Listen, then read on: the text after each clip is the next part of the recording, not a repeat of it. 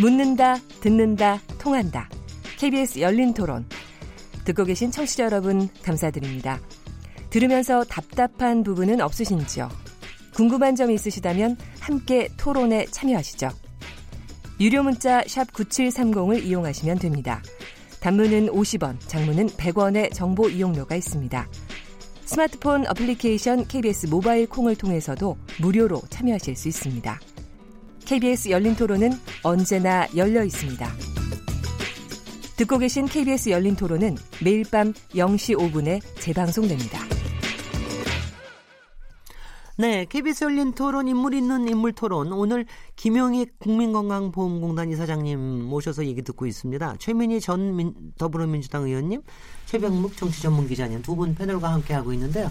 저희가 일부에서 어, 수가제에 관련해 가지고 굉장히 세밀한 얘기까지도 질문을 많이 했습니다. 저게 잘 모르는 부분들이 많고 사실 그게 여러 가지 불합리한 상황하고도 연결된 것 같아서 많이 얘기를 드렸는데요. 이번에는 그 문재인 케어의 가장 핵심이 되는 재정 상황에 대해서 좀 이제 집중적으로 좀 질문을 해야 될 것 같습니다. 그러니까 뜻은 알겠는데요. 문재인 케어의 뜻은 알겠습니다. 그러니까 국민들은 어, 좀 많은 좀 의료 보장 혜택을 좀 받게끔 하고 싶다.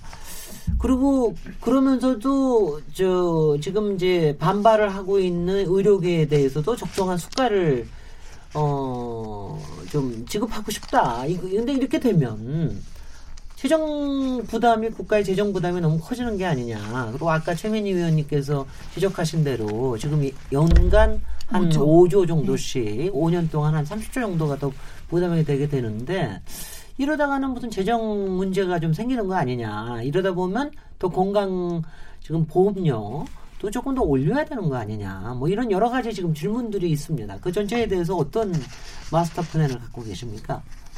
음, 그러니까 지금 말씀드린 대로 그 이제 5년간 그 30조 6천억을 이제 드, 드리도록 그렇게 계획을 했고요. 네. 그런데 이제 건강보험료를 그 는 그렇게 그 큰 폭으로 올릴 수가 없어서 네. 과거 과거 10년의 평균 정도 3.2% 그런 정도의 이제 보험료를 올리고 그런데 다행히 지금 건강보험에 그 이제 준비적립금이라고 해서 쉽게 얘기하자면 잔액이 한 30조 정도의 잔액이 있습니다. 현재는 있군요. 네, 그래서 네. 이제 그 30조 중에 그 일부를 좀 꺼내서 국민들한테 혜택을 늘려줘야지 되지 않냐. 이제 그런 또 주장이 많이 있고 그래서 거기서 이제 10조 원 정도를 이제 그 꺼내서 네. 이제 쓰게 됩니다. 그렇게 하면 이제 30조 6천억이 되는데 이제 얼른 생각하면 그게 건강보험 재정이 점점 늘어나고 보험료가 막 늘어나고 그래서 국민 부담이 늘어난다고 생각을 하시는데 그게 거꾸로 아까 그 비급여 부분이 이게 들어오는 거기 때문에 그 비급여로 나가는 그 본인 부담이 줄어드는 거거든요. 네. 음, 그러니까 이게 건강보험은 결국은 그 1년에 우리 국민이 1년에 쓰는 돈은 음. 그 일정한데 이제 선택이 두 가지밖에 없어요. 이게 그 보험료를 그 낮게 매기면서 그 병원에 갔을 때 그 본인 부담을 높이 부담을 하겠느냐 음. 아니면 보험료를 높이고 병원에 갔을 때 본인 부담금은 작게 네. 하겠느냐 이제 그그 그 선택인데 그거는 그, 그 양측의 그 총액은 같은 거거든요. 네, 네, 네, 네. 그렇죠. 네. 그러니까 이제 건보에서 이게 그이이 건보의 규모가 커지면 이제 보험료도 일정하게 조정을 해야 되는데 그 대신 자기 호주머니에서 그 의료 이용을 할 때 병원에 갔을 때 본인 부담금이 줄어들기 때문에 네. 이제 그 그거는 이제 금액은 마찬가지인데 근데 그 그렇게 이제 그 확대를 해야 되는 그 중요한 이유 중에 하나가 아까 말씀드린 대로 그 건강보험 안에 있는 거는 음 어느 정도 통제가 되는데 건강보험 밖에 있는 거는 통제가 잘 안 되거든요. 네. 예를 들어서 이제 2015년에서 6년 1년 사이에 이제 우리 건보 연구소에서 이제 계산을 한 결과를 보면 음 1년 사이에 2015년에서 6년 사이에 건강보험 안의 진료비는 11%가 증가했어요. 네. 그런데 건강보험 밖의 치료비는 16%가 증가했어요. 네. 음, 그러니까 이제 건강보험 안으로 이걸 넣, 넣어야지 이게 그 고령화도 되어 가는데 이 건강보험 밖에 있는 이 부분이 이제 계속 팽창을 하면 이제 그 이제 국민 총의료비는 오히려 더 커지기 때문에 음흠. 이제 건보 안에 그 돈이 팽창하는 그 문제보다는 국민 총의료비를 어떻게 관리하느냐 이 관점에서 지금 봐야지 되는 거죠. 예, 근데 네, 그거는 네. 맞는데 관련 네. 질문해 네. 주십시오. 예, 국회 예산 정책 처가 있잖아요. 그 예산 정책처가 문재인 케어와 이제 건강보험 단기 수지 문제에 대해서 보고서를 냈더라고요. 근데 거기 보면 2019년부터 그러니까 문재인 케어가 어, 본격적으로 2018년 1월부터 시작됐다고 치면 2019년부터 건강보험 단기 수지가 20조 원 흑자에서 적자로 전환되고. 네, 전환되고 2026년이면 누적 적립금이 바닥이 난다. 이런 보고서가 있더라고요. 그리고 그 이후에도 계속 문재인 케어가 시행되려면 어디선가 돈이 들어와야 되는데 그 돈이 이제 국고에서 지원되거나 아니면 건강보험료를 올리거나 이렇게 해야 되는 거잖아요. 네. 근데 일부에서 저희가 7월 1일 날 건강보험 부가 체계를 개편한 것은 그 체계 개편이잖아요. 네. 그러니까 큰 잡음 없이 넘어갈 수 있는데 그럼 이런 이제 재정 대책을 마련하는 과정에서 보험료가 적정한가 검토하게 되시지 않겠어요? 음, 보험료는요, 건강보험은 이제 그 소위 말해서 단기 보험이거든요. 그래서 이제 매년도에 그 들어가는 돈이 있으면 그 들어가는 돈에 따라서 보험료를 이렇게 그 적정 조정을 쭉 해왔습니다. 그래서 네. 건강보험료는 매년 조정이 됩니다. 네. 음, 그래서 이제 전년도 이제 돈이 얼마나 그 썼느냐에 따라서 이제 조정을 그, 그 매년도마다 하게 되는데 그런 식으로 계속 조정을 하는 거죠. 네. 그래서 이제 국회 예정처는 그런 종류의 보험료 조정이 전혀 없다고 가정을 하고 이제 그게 그 준비 적립금이 영원이 된다 이- 이러니까 이 국민연금하고 좀 연상작용이 일어나서 음흠. 음. 이제 그 고갈이 된다는 것처럼 그렇게 기사가 나와서 한동안 화제가 네, 된. 적이 있었는데 그거는 건보에는 그 이, 이 국민연금은 장기 보험이잖아요. 네. 그래서 이제 돈을 쌓아놓고 이제 주는 방식인데 건보는 당년도 걷어 당년도 쓰는 거기 때문에 그거는 건보에는 고갈이라는 개념이 없, 없습니다. 네. 연, 그래서 연간 얼마나 쓰고 계세요? 지금? 네? 연간 얼마나 씁니까? 지금 뭐 이제 해마다 좀 달라지는데 지금 현재로서 한 60조 정도 보시면 연간. 네. 아니 근데 네. 근데 네. 이제 이런 개념은 있잖아요. 이제 누적 적립액을 누적 적립액은 이제 그냥 적립하고 있다고 음. 보고 그렇게 네. 따지면 당해 연도에 네. 음, 이제 건강보험료하고 국고 지원을 받아서 이제 보험료로 병원이나 이런 데 지불을 할 거 아니겠습니까? 네. 그럴 경우에 지금 최민희 의원님 말씀하신 거는 국회 이제 예산 정책 저 추계, 추계고 네. 기획재정부 분석은 오히려 1년을 더 앞당긴 그런 보고서가 있더라고요. 그래서 심지어는 이제 올해 들어오는 그 수익과 지출을 따져보면 올해부터 적자가 된다 이런 예상이 있어요. 아, 이거는 그 적자는 어떤 상황이 그, 그, 그, 그 적자는 아까 좀 전에 제 말씀을 드릴 때 그러니까 올해 들어오는 어, 기획 수익. 30조를 20조 10조를 꺼내서 이제 이 충당을 한다고 했잖아요. 네네. 그러면 당연히 그게 그 겉보기 이 말하자면 그 회계상으로는 매년 단기 적자가 생기는 겁니다. 예상으로. 음. 예, 아, 30조를 예. 20조로 이제 잔고를 줄이잖아요. 예, 예. 그러면은 그게 10조니까 5년으로 나누면 2조 이조. 정도씩 그, 그 단기 적자가 회계상으로 나게 돼 있어요. 네, 네. 근데 그거는 이제 계획된 적자인 거죠. 네. 그이 잔액을 그, 그 동원해서 쓰기 위해서. 음, 이제 그러니까 성격이 좀 다른 거죠. 아, 그리고 또 하나 좀 하면 이 누적 적립액 말씀을 하셨잖아요. 네. 근데 누적 적립액이 이제 예상을 해보건데 계속 줄어요. 어, 현재 이제 올해 같은 경우 19조 뭐 6,476억인가 되고 이게 매년 줄어서 이제 문재인 대통령이 그 퇴임할 때쯤 되면 2022년에는 12조 1,507억 뭐 이런 식으로 예상이 돼 있던데 네. 이렇게 된다면 네. 이제 아까 말씀하셨듯이 건강보험이라는 게 이제 장기 보험인데 이러면 아니, 문재인 단기보험. 케어의 단계 보험이 문재인 케어의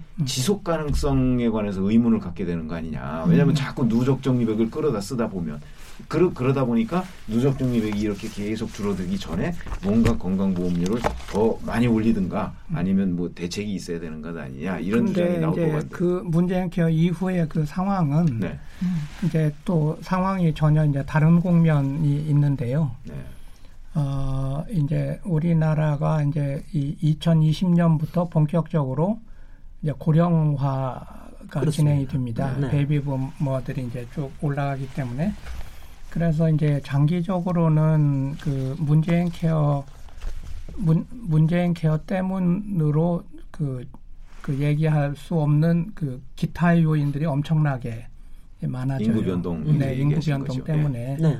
그래서 그거는 이제 문재인 케하고는 별도로 그 설계를 한번 심각하게 다시 해야 됩니다. 네. 그 왜냐하면 그게 당연히 그 문제가 생기지 않겠어요? 그렇겠죠. 예, 그러니까 이제 그 노인 진료비가 엄청나게 이제 올라 올라가서 내려가겠죠. 이제 저는 개인적으로 앞으로 이제 노인들을 노인들을 얼마나 건강하게 만드느냐 네. 어, 하는 거에 지금 그 국가의 장래가 그 걸려 있다고 생각을 하는데 네. 특히나 건강보험은 노인들의 건강을 유지하는 노력 이 부분이 엄청나게 지금 중요해서 네. 그 지속 가능성 부분에 대해서는 이- 이거는 이제 문재인 케어와는 전혀 그 다른 스케일에서 생각을 좀 다시 해야지 되고요. 네. 음, 그런데 이제 그래서 이제 음. 노인들을 건강하게 하는 이제 노력 중에 하나가 건강 검진도 네. 그 지금 건강보험에서 하고 있고 네. 여러 가지 이제 노력을 지금 하고 있죠. 네. 최민희 의원님. 전적으로 동의하고요. 근데 한편에서는요. 또 건강보험 재정에 대한 이제 국가 부담이 있잖아요. 국가 재정이 투입되는데 그게 편법적으로 적게 지원되는 문제도 제기되고 있던데요.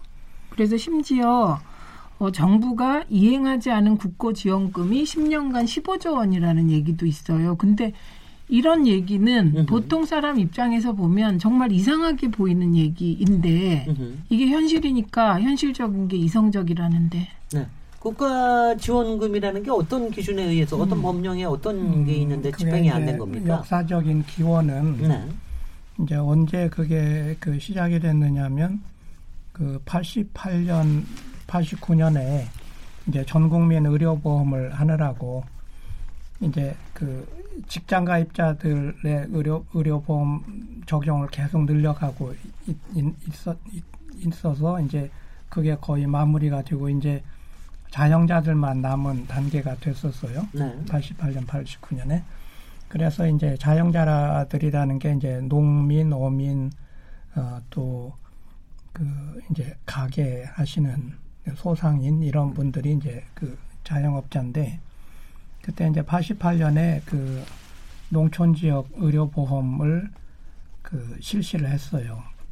그랬는데 이제 그, 그 직장 가입자들은 이제 본인이 반을 내고 그 이제 고용주가 반을 내거나 그 공무원들은 이제 본인이 반을 내고 정부가 반을 내고 이런 식으로 이 소위 이제 그, 고, 그 고용자와 피고용자가 이제 반반을 내게 했거든.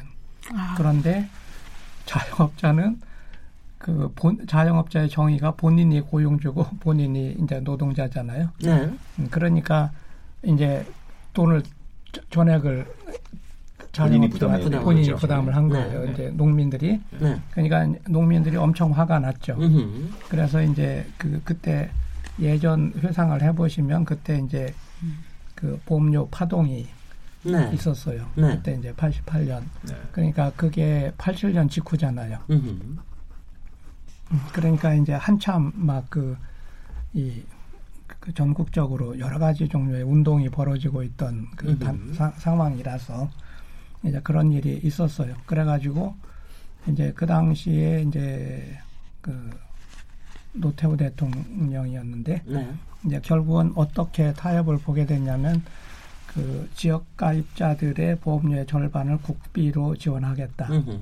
이렇게 이제 한 거예요. 말하자면 그 국가가 그 자영업자들의 그 이 고용자 몫을 이제 맡겠다 이렇게. 그렇죠. 얘기가 된 거죠. 네. 음, 그래서 이제 그게 이제 풀렸어요. 네. 그래서 이제 그 이후로 이제 그 지역 가입자들의 보험료의 절반 정도를 이제 주기로 했는데 그때는 지역 가입자하고 직장 가입자가 대략 반반이어서 그게 음. 이제 그 정부 지원이 한 25% 정도 네. 전후가 됐던 건데 그 처음에 한두 해 정도 그 약속을 지키고 그 이후로는 이제 점점 이게 줄어들게 되- 된 거죠. 네. 그런데 이제 법적으로 그게 뭐에 얼마를 한다고 이렇게 딱 되어 있는 게 아니라 이제 그런 그 법조항은 되게 다들 그, 그. 아시, 아시지만 예, 예산의 범위 내에서 뭐 네. 이런 조항이 있잖아요. 네. 그러니까 이제 그 자꾸 이렇게 내려가는 음흠. 거예요.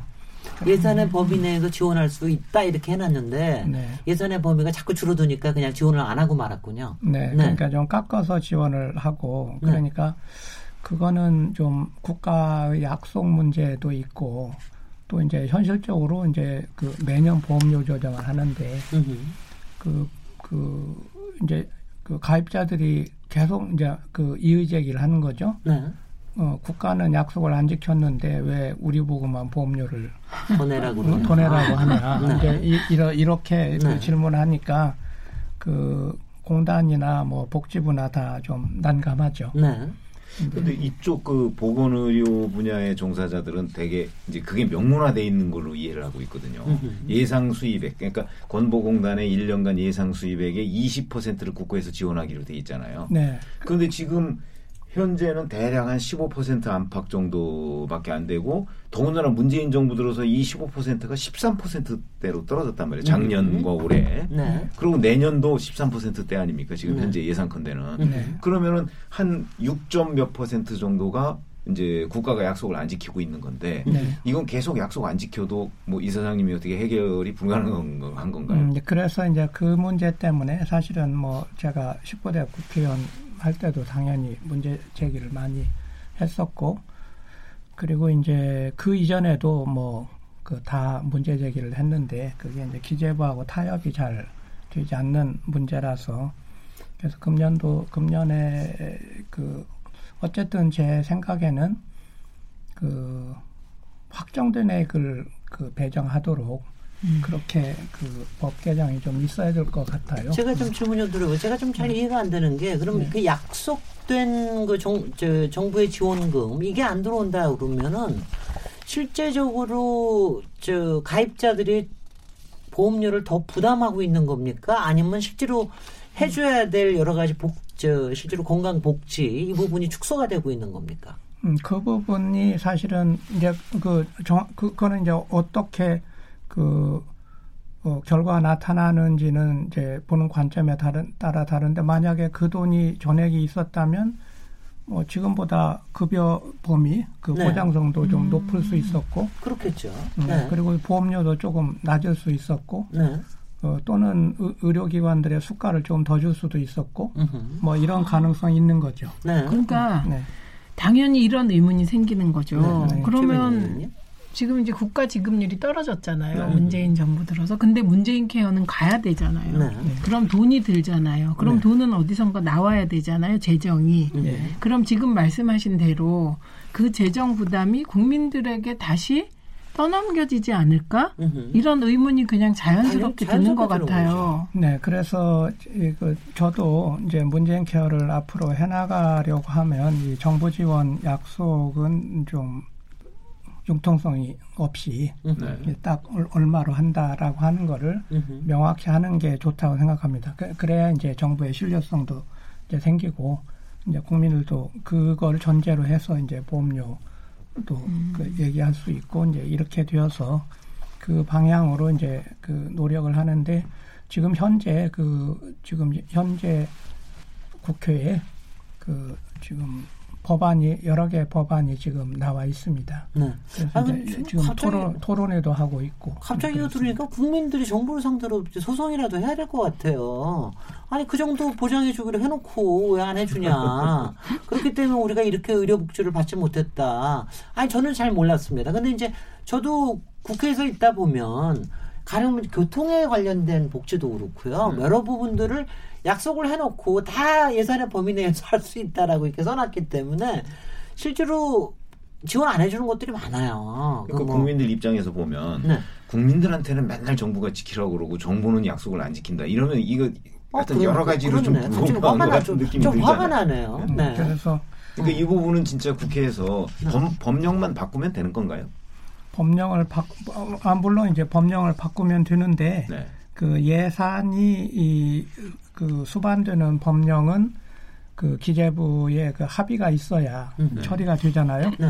네, 그러니까 이제 그, 그 합의가 이루어지지 않는 거죠. 그러니까 결국 90, 기재부가 90, 문제고. 90, 왕재부예요, 90년부터 왕재부. 90년부터 그냥 거의 30년 동안을 뭉개놓은 거야. 그러니까. 네. 아니 그러니까 정부 아니 그러니까 저- 정부에서 그러자 국민의 입장에서는 네. 상당한 부분에 좀 뭐 조금 손해 본 것 같은 그런 느낌이 좀 듭니다. 그렇죠. 차라리 약속을 하지 말든가 네. 아니면 약속을 했으면 아니 지켜야 그게 되는 그게 거지. 왜 그러냐면 국민들이 이걸 정확하게 알면 사실 이번에 어 부가 체 이제부터 이제 부가 체계와 우리의 이제 그 저 피부담요 이거에 대해서 얘기를 해야 될 텐데 사실 이번에 부가 체계가 좀 바뀌고 난 다음에 사실 어 민원들이 엄청나게 많이 늘었다고 들었어요. 그리고 항상 문제가 되는 게 지역 보험하고 어 직장 보험하고의 이 이이 이 관계. 그 다음에 서 최근에 피부양자에 대한 어, 명확하게 피부양자를 가리는 문제. 네. 이렇게 해가지고 민원들이 오히려 많이 늘었다고 그러는데 네. 이런 부분들하고 연결돼서 하면 굉장히 또 불만이 폭발할 수도 있을 것 같다는 생각도 드는데 어떤 문제가 있습니까? 지금. 아, 이제 아까 그, 저, 첫, 첫 부분에서 그, 그 말씀이 좀 있었는데요. 네.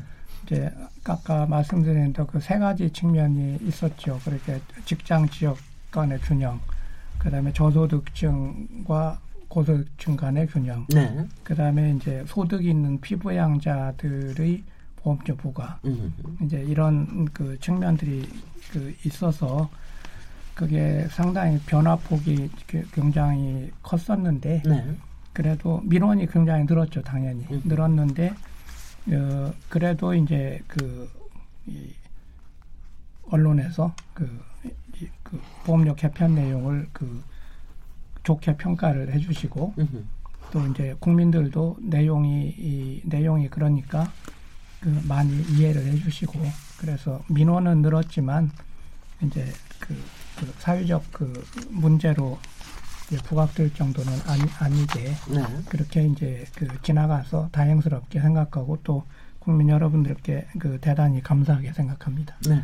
근데 그거는 총론이시고요. 네, 네, 네. 총론이시고. 오늘 총론을 넘어가시면 안 네, 됩니다. 지금 구체적으로 최민희 의원님 만만치 않습니다. 네. 오늘 국회 청문회 갔습니다. 네. 아니 그래도 네. 이건 너무 제가 몰라가지고 궁금한 내용인데요. 네.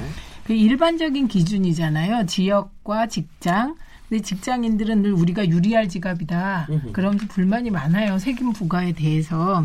그다음에 고소득자, 저소득자 뭐 이런 뭐 그건 일반적인 분류인데 이번 개편에서 어 그러니까 주로 기존보다 건강보험료를 대폭 부담하게 되는 사람들이 생겼나요?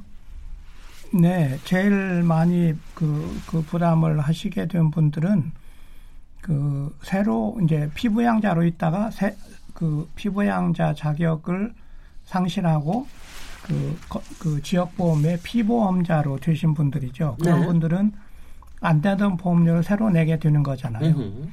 음, 그런데 이제 그 소득이 있는 피부양자라는 게 그 주로 이 공무원 연금, 네. 연금 수. 수급자, 연금 수급자. 아, 이런 네. 분들이 이제 그 소득이 상당히 이- 있으신 경우가 많았고요. 그렇겠네요. 연간 2천만 원 넘겠네요. 그 다음에 이제 그. 나름 사업을 좀 하시는 분들, 음흠. 이런 분들이 이제 그 새로 보험료를 내게 됐고요. 네.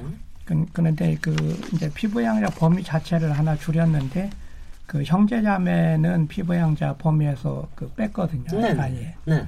이제 그래서 이제 그 형제자매에 해당- 해당되시는 분들이 보험료를 좀 더 내야지 되고 음흠. 이제 그렇게 됐죠. 네. 그런 건 합리적인 것 같아요. 근데 네, 그 지금 이렇게 피부양자를 빼게 된 거는 그 이 피부양자로 이렇게 숨어 들어감으로써 건보 재정에 그동안에 굉장한 악영향을 끼쳤다 뭐 이런 판단이 있었기 때문에 그래 했을 거 아니겠습니까? 그렇죠. 근데 이게 그렇게 실제 심각한 문제가 됐나요? 아, 그 왜냐면 음. 이게 연간 소득이 대략 한 2천만 원 정도가 돼야 이제 피부양자에서 빠지게 되잖아요. 우리나라에 그런 사람이 좀 얼마나 많은지 얼마나 잘 되나요? 몰라서 이번에 이렇게 예. 바뀐 건수가 얼마나 되나요? 그게 피부양자로 새로 되는 사람들이 한 35만 명 어, 아, 그 정도 어, 됩니다. 네. 그럼 재정 35만 상당한 명? 네네. 그런데 네. 또 일부는요 피부양자 기준을 강화했는데 음. 여전히 소득과 재산이 있는데도 피부양자 범위에 들어간 그 자격을 유지하는 사람들도 있다고 하던데요. 기존 이하니까요. 네. 아, 그 본인의 기준 소득이 기준 이하니까. 네, 네. 네. 음, 재산이 있어도 음, 있어도. 음, 재산 재산 소득에 둘 다 기준이 있어서 그 기준에 미만이 되, 그 도달하지 않, 않으시는 분은 그냥 피부양자로 존치하게 되죠. 그럼 또 하나 이제 소득 중심 기준으로 바꿨다 이렇게 말씀을 하시는데 그럼 여기서 얘기하는 소득은 어떤 소득을 얘기하는? 음, 이제 그 가급적 네. 지금 이제 지, 지역 가입자나 직장 가입자나 그 총소득에 그 가까워지려고 노력을 하고 있습니다. 그러니까 네. 처음에는 직장 가입자는 그 근로소득에 대해서만 매겼거든요. 네. 그런데 지금은 그, 그 봉급의 소득 부분을 또 이제 그 이 국세청 전산이 많이 전산망 들어가면 그래서 요새는 거의 파악이 다 되죠. 나오죠. 예, 다 네. 되니까 네. 그 이제 그, 그 다른 소득에 대해서도 이걸 매기고 있어요.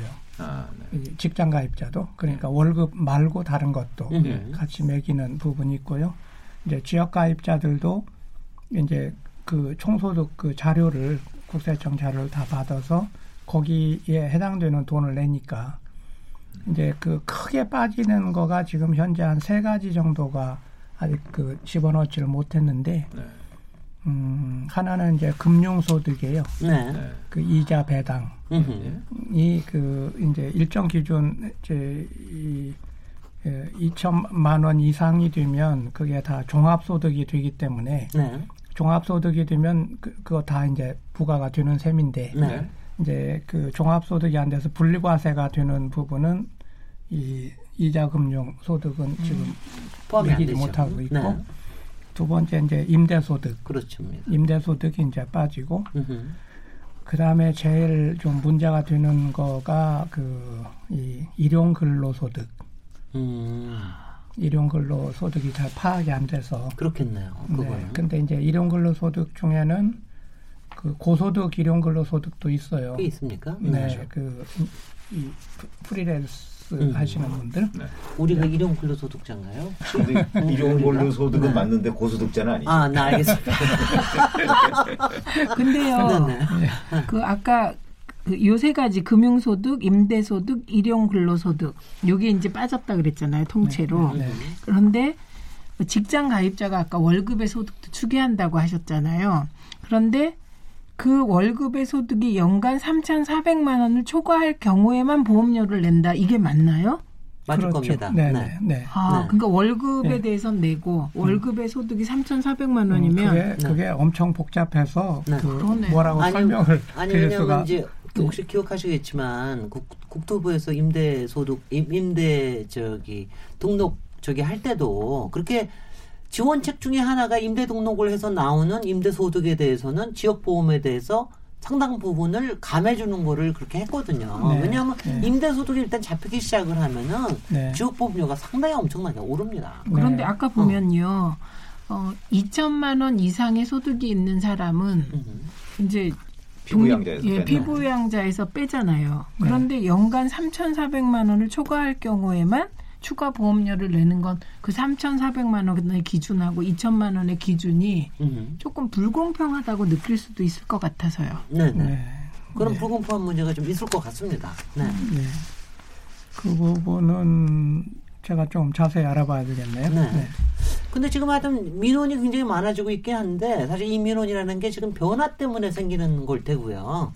아마 피부양자에서 벗어난 사람들이 아마 민원이 가장 많을 것 같은데 이런 민원들 이게 좀 체계로 확실히 좀 잡힐 수 있도록 하는 노력들은 좀 상당히 필요할 것 같아요. 최국목 기자님. 네. 근데 그 중에서 이제 그, 그 동안에는 이제 재산 이런 게 굉장히 중요한 기준이었잖아요. 네. 그러면 앞으로는 소득 중심으로 개편되면 재산이라는 거는 건강보험료 부과에 전혀 변수가 안 됩니까? 그러면 예를 들어서 그게 다 뺄 수, 그, 는 이번에는 다 빼지를 못했는데, 네. 앞으로 이제 2차, 2차를 하게 되면, 네. 그, 이제, 그, 빼느냐, 어, 뺀다는 표현보다는 비중을 줄인다, 이렇게 음. 아, 표현을 현재도 하면 그러니까 일부. 영향은 미치는군요 재산 문제. 아, 현재도 미치는데, 네. 그, 과- 과거의 그, 이전 제도에 비하면 덜 재산 비중이 엄청 줄었습니다. 줄어든. 네. 네. 아니 이 말씀을 왜 드리냐면 음. 저희가 뭐 잘 아시다시피 2014년에 송파 세모녀 사건이 있었잖아요. 음. 그래서 이제 이른바 취약계층. 그러니까 취약계층이라는 게 결국은 재산과 소득 모두가 다 부족한 계층 아니겠습니까? 네. 이런 계층한테 건강운용 이 저 새로운 부가 체계를 적용을 한다면 그러면 이런 계층이 그 건강보험료 혜택 같은 걸 받지 못하는 부분을 얼마 정도나 메워줄 수 있는 건가 그런 점이 궁금해서 여쭙는 겁니다. 네, 그 송파 세모녀의 경우는 이 지역 보험료를 매기는데 연령, 성별 이런 거가 그 기준이 됐다고 그랬지 네네. 않습니까? 네. 근데 송파 세모녀의 경우에는 이제 어머니가 식당에서 일을 하다가 몸을 다쳐서 그 돈을 못 버는 상태에 있었고, 음, 그런 이제 따님 두 분 중에 한둘 분이, 중에 네. 그 작은 딸이. 음, 이제 여러 가지 좀 있더라고요. 그 수입을 좀. 있었는데 네. 그게 그, 그 당시에 돈을 벌지 못하는 상태였어요. 음흠. 그런데 이제 나이가 젊기 때문에 그분에 대해서 보험료 부과가 됐던 거예요. 네. 그, 그 세모녀에. 네. 그런 식으로 해가지고 그때 4,800, 아, 4, 4만 8천 8천 원. 원. 네. 네. 5만 원. 어, 그 정도의 돈을 부담을 하고 있었는데 네. 음흠. 이번에는 이제 그 그런 그, 그 연령 성별 기준 이런 걸 다 없앴기 때문에 음흠. 어, 그, 그 소득이 그 일정 수준 이하가 돼서 이제 기본 보험료라고 해서 음흠. 최저 보험료 그 수준을 해서 3천 13,100원으로 음흠. 이제 해서 약 그 3만 5천 원이 낮아지게 되죠. 아까도 저희가 피부양자의 기준에 대해서 여러 가지 뭐 팩트 체크를 좀 해야 되겠다 이런 말씀을 하셨는데 지금 이제 잘 체크를 하신 것 같아요. 자칫했다가는 네, 또 이거 들으시는 분들이 조금 혼선이 오실 수가 있으니까. 네. 그러니까 그 네. 제가 이제 다시 좀 그 저 확인을 해봤는데요. 그 이제 피부양자에서 벗어나는 기준이 그 연소득이 3,400만 원. 이상이거나 또는 재산을 5억 4천만 원 이상 가지고 있으면서 연소득이 또 1천만 원 이상이거나 네. 이제 그런 기준이 있으면 이제 피부양자에서 제외를 하도록 했고요. 장기적으로 그 2단계에서는 2천만 원 넘어서면. 이제 네. 피부양자에서 제외하도록 이 기준을 좀 강화할 그럴 예정입니다. 그러니까 2단계라고 하는 거는 되게 몇 년도가 됩니까? 2022년. 아, 그러니까 현재는 대개 3,400만 원. 네. 뭐 재산 얘기는 별도로 치더라도 그리고 이제 2단계 2022년 이후에는 2천만 원까지. 음. 그렇게 되면 근데 피부양자 지금 현재 피부양자 제외되는 사람들이 꽤 있는데 더 많아지겠군요. 그렇죠. 건강- 네. 2022년이 네. 되면 예, 예. 네. 건강보험의 재정에는 도움이 될 수는 있겠군요. 분명히 그때가 되면. 네. 음, 어. 그러, 네네. 네. 아 근데 그 지역 보험에 대해서는 좀 그 상당히 좀 어, 뭐라 그럴까요? 불만을 가진 사람들이 많아요. 저도 최근에 지역 보험으로 바꾼 사람으로 야, 여태까지 그 뭐 직장에서 내던 것보다 어, 뭐, 아 이거 너- 너무 갑자기 많이 내는 것 같고 그 다음에 그 재산은 좀 있으나 소득은 분명히 줄어들었는데 뭐 이런 부분들이 상당히 불만이 되는 것 같은데요. 네. 여기 좀 합당한 기준이 어떻게 봐야 될까요? 지역보험의 그 그러니까 그 네. 아까도 말씀을 드렸지만 이상적으로는 이제 재산 부분을 제외하고 소득에 대해서만 이제 보험료를 부과를 하는 거가 맞는데 네.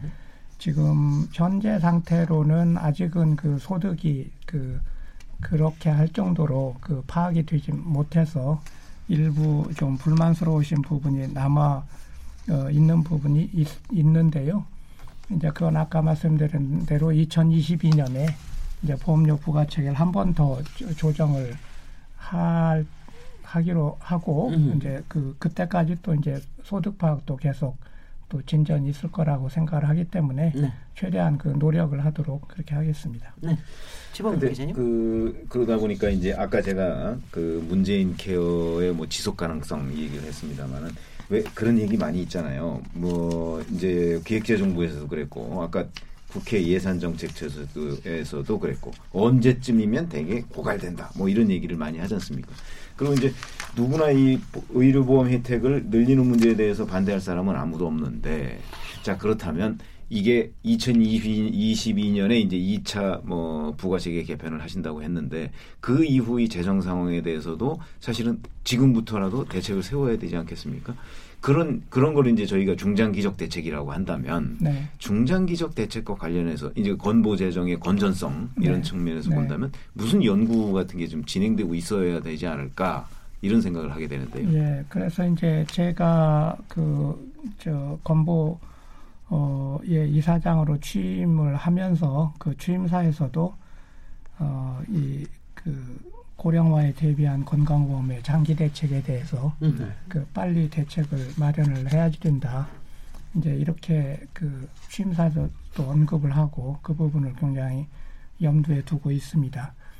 음, 그래서 그런데 이제 사실 정부에서는 이게 그 장기적인 대책을 세우기가 좀 바쁘잖아요. 공무원 공무원들은. 음. 네. 그리고 이제 우리 그래서 이제 우리 공단이 이제 그 이 장기적인 대책을 위반 위반하는 거를 좀그 그 해야지 된다고 생각을 해서 지금 이제 연구도 착수를 했고 네.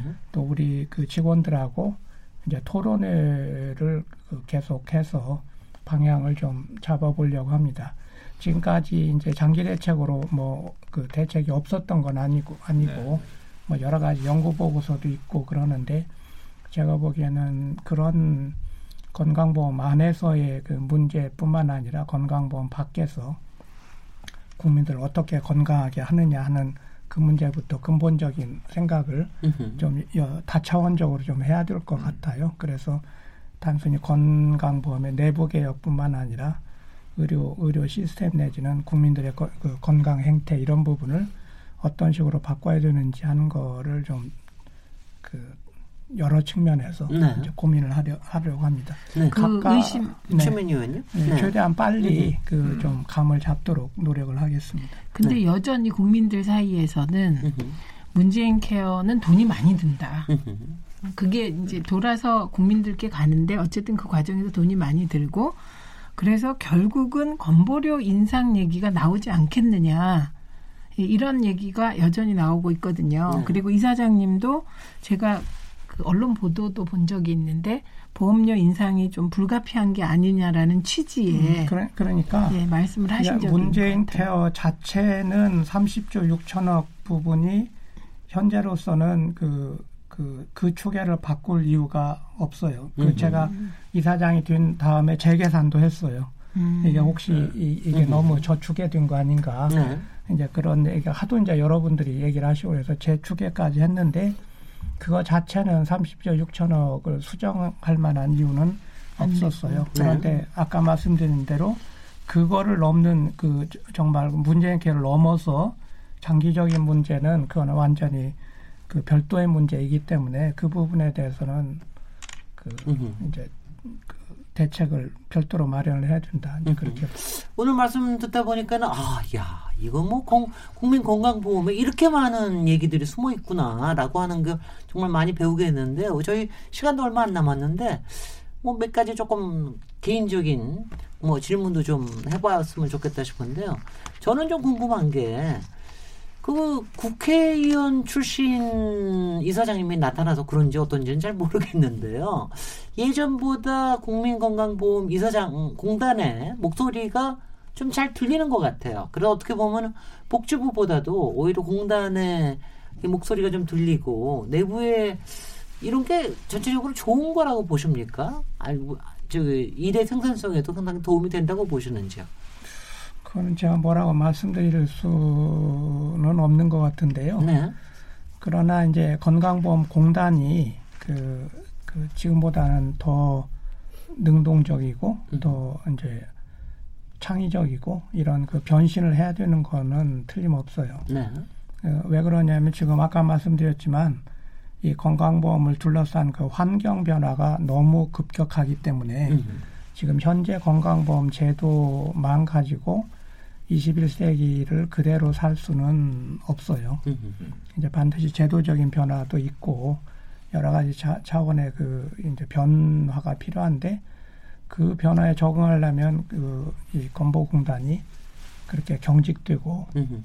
그 주어진 일만 하는 그런 조직으로서는 감당이 될 수가 없어요. 네. 음, 그래서 이제 제가 이제 이사장이 되어서 계속 이제 노력하는 일 중에 하나가 그 건보공단을 자꾸 직원들 깨우는 일이에요. 예, 토론도 하고 또 의견도 그 내게 하고 그래서 이제 그 가자마자 이제 토론회를 그 직원들 모아서 하는 토론회를 쭉 하고 요, 요새도 이제 제가 지사에 갈 때마다 그 직원들하고 토론회를 꼭 하죠. 그 직원들하고 논, 논의를 네. 그 하고 이렇게. 네. 네. 네. 관련 질문으로. 네. 최범국 기자님. 근데 이제 최근에 그 원래 의사 출신이시잖아요. 근데 이제 이 그 부가 체계 개편 이런 문제와 관련해서 이제 의사협회, 병원협회 등과 굉장히 갈등이 있고 당장 그게 시한이 이제 뭐 9월 말까지 다가오고 뭐 이런 상황이란 말이죠.